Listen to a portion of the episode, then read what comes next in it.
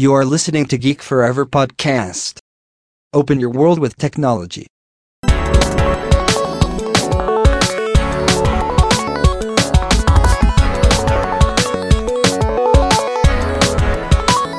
This is Geek Story.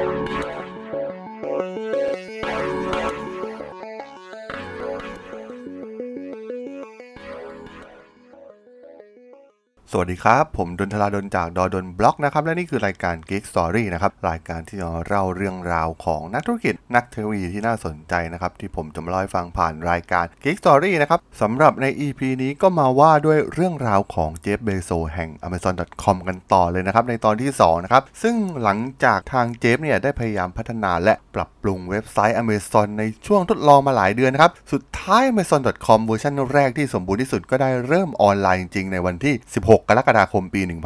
1995 ถือเป็นวันประวัติศาสตร์ของ Amazon.com ได้เริ่มต้นอย่างสมบูรณ์ต้องบอกว่ามันเป็นช่วงเวลาที่ดีมากๆนะครับ เพราะขณะนั้นเนี่ยอินเทอร์เน็ตเนี่ยได้เริ่มแพร่กระจายไปสู่คนหมู่มากในอเมริกาแล้ว และที่สำคัญมันเป็นการออกตัวก่อนคู่แข่ง ที่ตอนนั้นเนี่ยหลายๆ บริษัทเริ่มตื่นตัวกับอินเทอร์เน็ต และกำลังสร้างบริการคล้ายๆ กันอยู่ Amazon.com เนี่ยเป็นเว็บไซต์ค้าปลีกแรกๆนะครับที่ดูจะมีความสมบูรณ์ที่สุด การปรุงแต่งด้วยเทคโนโลยีใหม่ล่าสุด รวมถึงการดีไซน์ที่ดูสะอาดตามีความเรียบง่ายทำให้สามารถเป็นที่ต้องตาของเหล่านอนหนังสือตัวยงได้อย่างรวดเร็วนะครับ ซึ่งหลังจากเปิดตัวเนี่ยคำสั่งซื้อก็เริ่มหลั่งไหลเข้ามาอย่างรวดเร็ว และค่อยๆ เพิ่มขึ้นเรื่อยๆ จนทำให้แคฟเฟนและเดวิดเนี่ยโปรแกรมเมอร์หลักต้องสร้างระบบเพื่อแจ้งเตือนนะครับเมื่อมีคำสั่งซื้อเข้ามา โดยให้มีเสียงกระดิ่งเตือน เมื่อมีคำสั่งซื้อใหม่เข้ามา แต่ต้องบอกว่ามันก็ใช้งานได้ไม่นานนะครับเพราะว่าคำสั่งซื้อเนี่ยมันเข้ามาอย่างรวดเร็ว และเริ่มเยอะขึ้นเรื่อยๆนะครับจนเสียงกระดิ่งเนี่ยไปรบกวนการทำงานของทุกคนในทีม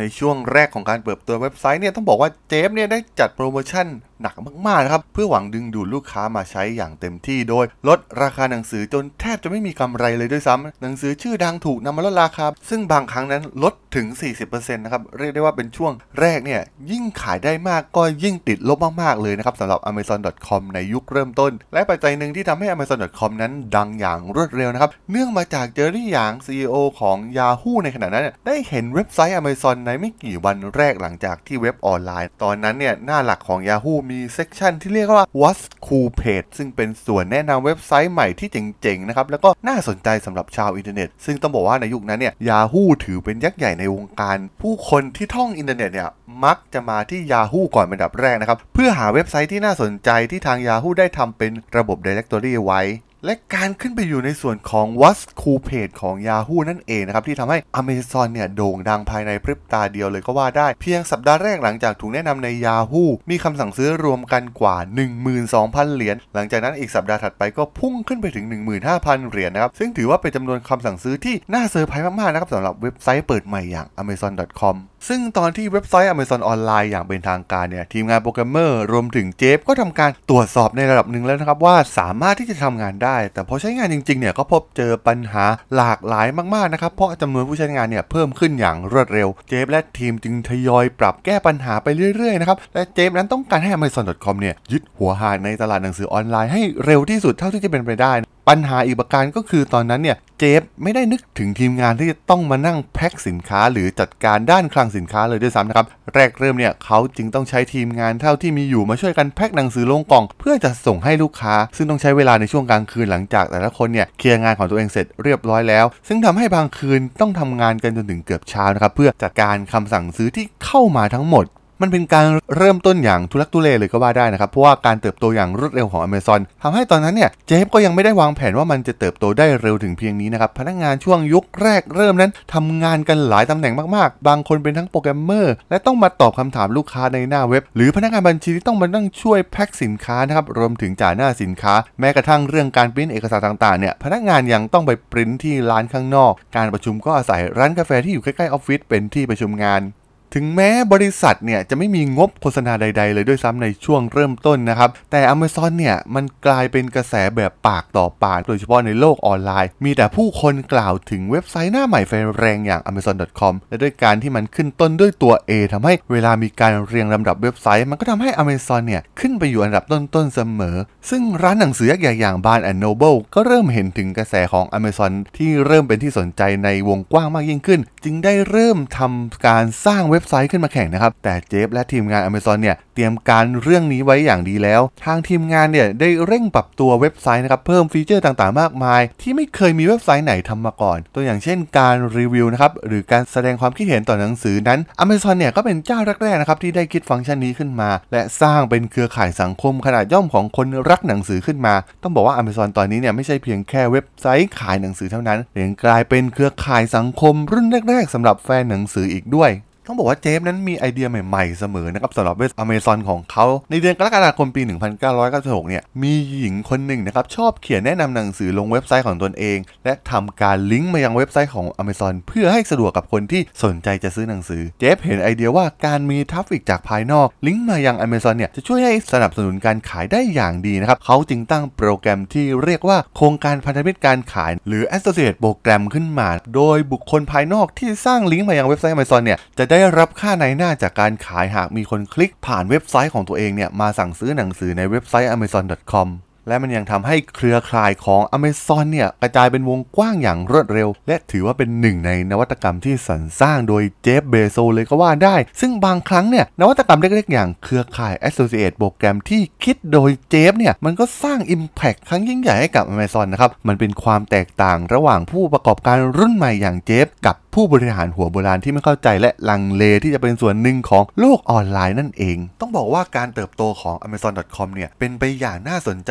มากนะครับกับเว็บไซต์เกิดใหม่ที่ขณะนั้นเนี่ยเกิดขึ้นเป็นดอกเห็ดพร้อมกับการเติบโตของผู้ใช้อินเทอร์เน็ต แต่ปัญหาที่สำคัญของ Amazon ก็คือเรื่องของเงินทุนที่ไม่เพียงพอรองรับการเติบโตแบบก้าวกระโดดดังกล่าวได้ แรกเริ่มเดิมทีนั้นเจฟใช้เงินทุนส่วนตัวรวมถึงเงินจากครอบครัวนะครับเพื่อใช้ในการบริหารธุรกิจ Amazon ในช่วงแรก แต่มันหมดไปอย่างรวดเร็วการเติบโตมาพร้อมกับค่าใช้จ่ายที่สูงขึ้นเป็นอย่างมากนะครับ ทั้งทางด้านการ operation รวมถึงการจ้างพนักงานที่ต้องเพิ่มมากขึ้นเป็นเงาตามตัว และเจฟเองเนี่ยก็ต้องโชว์ไปหามาหามิตรเก่าอย่าง Nick Hanauer นะครับ ซึ่งเป็นหนึ่งที่ได้ชักชวนเจฟมาตั้งธุรกิจที่ซีแอตเทิล Hanauer นั้นได้รวบรวมทุนจากเหล่าบรรดาเศรษฐีในเมืองซีแอตเทิลให้มาร่วมลงทุนใน Amazon โดย ระดมทุนได้ประมาณ 981,000 เหรียญเลยทีเดียว ซึ่งต้องบอกว่าตอนนี้เนี่ยชื่อของ Amazon เนี่ยเริ่มดังกระฉ่อนไปไกลถึงซิลิคอนวัลเลย์แล้วนะครับ และนักลงทุนที่เก่งที่สุดในซิลิคอนวัลเลย์ในขณะนั้นคือ John Doerr แห่ง KPCB นะครับ ที่เริ่มหันเหความสนใจที่จะมาลงทุนใน Amazon รวมถึงบริษัทด้านการลงทุนยักษ์ใหญ่อย่าง General Atlantic ก็สนใจใน Amazon เช่นกัน เริ่มมีการประมูลมูลค่าของ Amazon นะครับจากบริษัทลงทุนยักษ์ใหญ่เหล่านี้ KPCB นั้นประเมินมูลค่า Amazon ไว้ที่ 60 ล้านเหรียญนนะครับ ส่วน General Atlantic เนี่ยได้ประเมินไว้ประมาณ 50 ล้านเหรียญ แม้เจฟจะพยายามต่อรองจนในที่สุดเนี่ยได้มูลค่าสูงถึง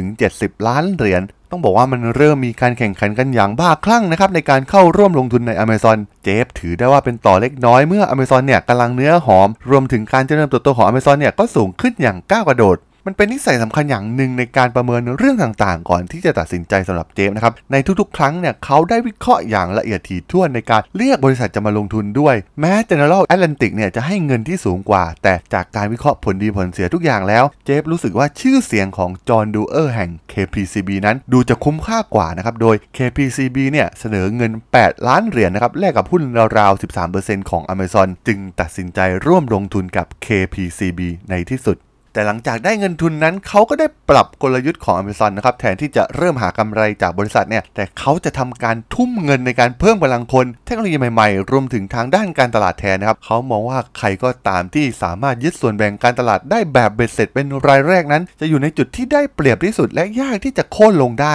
ต้องบอกว่าถึงตอนนี้เนี่ยภารกิจหลักของเจฟก็คือการเติบโตให้เร็วที่สุดเพียงเท่านั้น และการเติบโตอย่างรวดเร็วแบบชุดไม่อยู่ของ Amazon เนี่ยทำให้เพียงแค่ 1 ปีหลังจากนั้นในเดือนพฤษภาาคมปี 1997 เนี่ยเขาก็ได้นำหุ้น Amazon ออกขายสู่สาธารณะด้วยราคา 18 เหรียญต่อหุ้น ก่อนจะระดมทุนได้เพิ่มอีก 54 ล้านเหรียญทำให้มูลค่าของ Amazon เนี่ยพุ่งสูงขึ้นไปถึง 429 ล้านเหรียญภายในเวลาเพียงแค่ปีเดียวเท่านั้น และ 1 ปีหลังจากการขายหุ้นต่อสาธารณชนนะครับ หุ้นของ Amazon เนี่ยก็ขึ้นไปแตะหลัก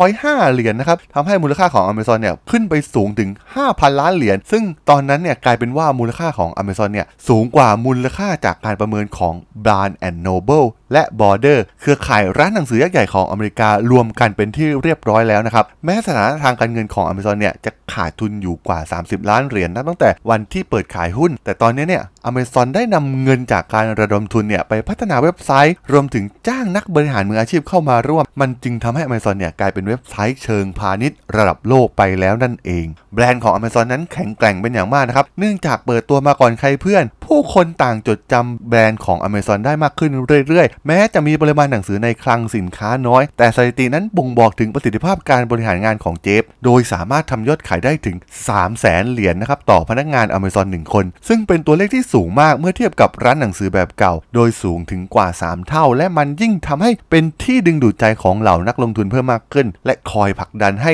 ราคาหุ้นของ Amazon เนี่ยถีบตัวสูงขึ้นไปเรื่อยๆนะครับต้องบอกว่า Amazon เนี่ยกลายเป็นเว็บไซต์แรกนะครับที่ทำการปฏิวัติรูปแบบการค้าปลีก ผู้คนต่างหลงรักเว็บไซต์แห่งนี้นะครับ ความใส่ใจในรายละเอียดของเจฟ รวมถึงนวัตกรรมใหม่ๆ ที่มีการพัฒนาขึ้นตลอดเวลาเพื่อตอบโจทย์การใช้งานของลูกค้า มันทำให้เป็นที่ถูกอกถูกใจของลูกค้าเป็นอย่างมาก เมื่อหนังสือทุกเรื่องอยู่ใกล้เพียงแค่ปลายนิ้ว แถมบทวิจารณ์ที่เขียนโดยผู้อ่านยังดึงลูกค้าเข้าไปปฏิสัมพันธ์กับเว็บไซต์ได้ดีอีกด้วยและแนวคิดการสร้างการเติบโตอย่างรวดเร็ว โดยไม่มุ่งหวังกำไรเนี่ยมันกลายเป็นแนวทางที่บริษัทอินเทอร์เน็ต หรือบริษัทเทคโนโลยีอื่นๆแทบทุกแห่งตามไปใช้กันหมดนะครับ มันเป็นหัวใจหลักของตลาด .com ในยุคปลายปี 1990 เลยทีเดียว Amazon จึงกลายเป็นบริษัทอินเทอร์เน็ตแห่งแรกนะครับที่ปฏิวัติอุตสาหกรรมให้ต่างไปจากเดิมอย่างสิ้นเชิงนั่นเอง เมื่อก้าวเข้าถึงปี 1998 นะครับ เจฟได้จัดกลุ่มพนักงานอัจฉริยะนะครับ ที่เป็นบัณฑิตจากคณะธุรกิจมหาวิทยาลัยฮาร์วาร์ดสร้างหน่วยงานพิเศษขึ้นในบริษัทที่ชื่อว่าหน่วยสวอตนะครับ ซึ่งเรียกว่า SWAT team เพื่อทำการวิจัยประเภทของผลิตภัณฑ์ที่มีจำนวนสินค้ามากๆ หรือมีจำนวน SKU สูงสูงรวมทั้งผลิตภัณฑ์ที่ไม่ค่อยมีขายตามร้านค้าทั่วไป ตลอดจนผลิตภัณฑ์ที่ส่งทางไปรษณีย์ได้ง่าย มันเป็นยุทธศาสตร์ใหม่ของเจฟนะครับในการนำเสนอตัวเลือกของผลิตภัณฑ์ที่เหนือกว่าบนระบบเว็บไซต์ออนไลน์ เมื่อเทียบกับตัวเลือกที่มีในร้านค้าปลีกทั่วไป ตอนนี้เจฟเนี่ยตั้งเป้าที่จะเพิ่มหมวดหมู่สินค้าใหม่ๆ อย่างเร่งด่วน แม้ตอนนี้เนี่ยชื่อของแบรนด์ Amazon เนี่ยในสายตาลูกค้าเป็นเพียงแค่ร้านหนังสือเพียงอย่างเดียว เขาต้องการเป็นมากกว่านั้น เขาอยากให้ชื่อแบรนด์ Amazon เนี่ยเป็นมากกว่าหนังสือ เปรียบเทียบกับ ตา Virgin ของ Richard Branson นะครับที่รวมทุกสิ่งตั้งแต่ดนตรีสายการบินไปจนถึงสุราเจฟต้องการให้อเมซอนเนี่ยทำผลตอบแทนในระดับที่เขาสามารถนำไปลงทุนด้านเทคโนโลยีและก้าวหน้ากว่าคู่แข่งได้ ซึ่งกลุ่มสวอตเนี่ยที่เต็มไปด้วยอัจฉริยะเหล่านี้ได้รวมทีมกันไปค้นคว้าเรื่องต่างๆ ตั้งแต่เรื่องดนตรี home video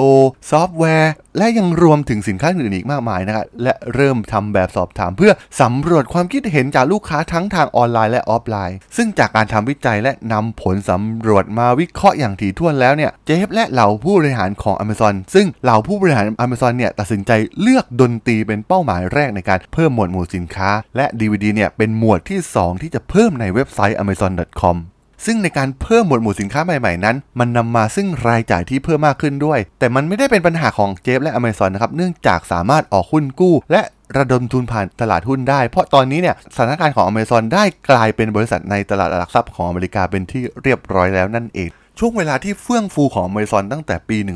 1998 ถึงปี 2000 เนี่ย Amazon สามารถระดมทุนได้สูงถึง 2.2 พันล้านเหรียญนะครับ จากการเสนอขายหุ้นกู้ 3 รอบ ซึ่งนำเงินจำนวนมากมายมหาศาลเนี่ย ไปซื้อกิจการอื่นๆ ทั้งเว็บฐานข้อมูลภาพยนตร์อย่าง imdb.com ซื้อเว็บร้านขายหนังสือของอังกฤษชื่อ Bookpage ซื้อเว็บร้านขายหนังสือของเยอรมันชื่อ เทเลบุชนะครับซื้อตลาดสินค้าออนไลน์อย่าง exchange.com แม้กระทั่งเครือข่ายสังคมออนไลน์อย่าง Planet All นั้น Amazon ก็จัดการซื้อมาทั้งหมดนะครับ รวมถึงนำเงินไปเปิดศูนย์กระจายสินค้าที่ทันสมัยถึง 5 แห่งในสหรัฐอเมริกา Amazon เนี่ยได้ขยายหมวดหมู่สินค้ามาที่สินค้าทางด้านดนตรี ซึ่งสินค้านั้นก็คือ CD เพลงนั่นเองนะครับ เจฟนั้นเชื่อว่าเขาต้องทำสิ่งที่เคยทำกับตลาดหนังสือ คือพุ่งเป้าไปที่ลูกค้าและให้ในสิ่งที่พวกเขาต้องการ เขาสามารถใช้ประโยชน์จากเทคโนโลยีทั้งหมดที่บริษัทพัฒนาขึ้นมา เพื่อขายหนังสือ จนไม่มีใครตามเขาทัน และมันเห็นผลชัดเจนทันทีนะครับกับสินค้าหมวดที่ 2 ที่เขาขยายไปยัง CD เพลง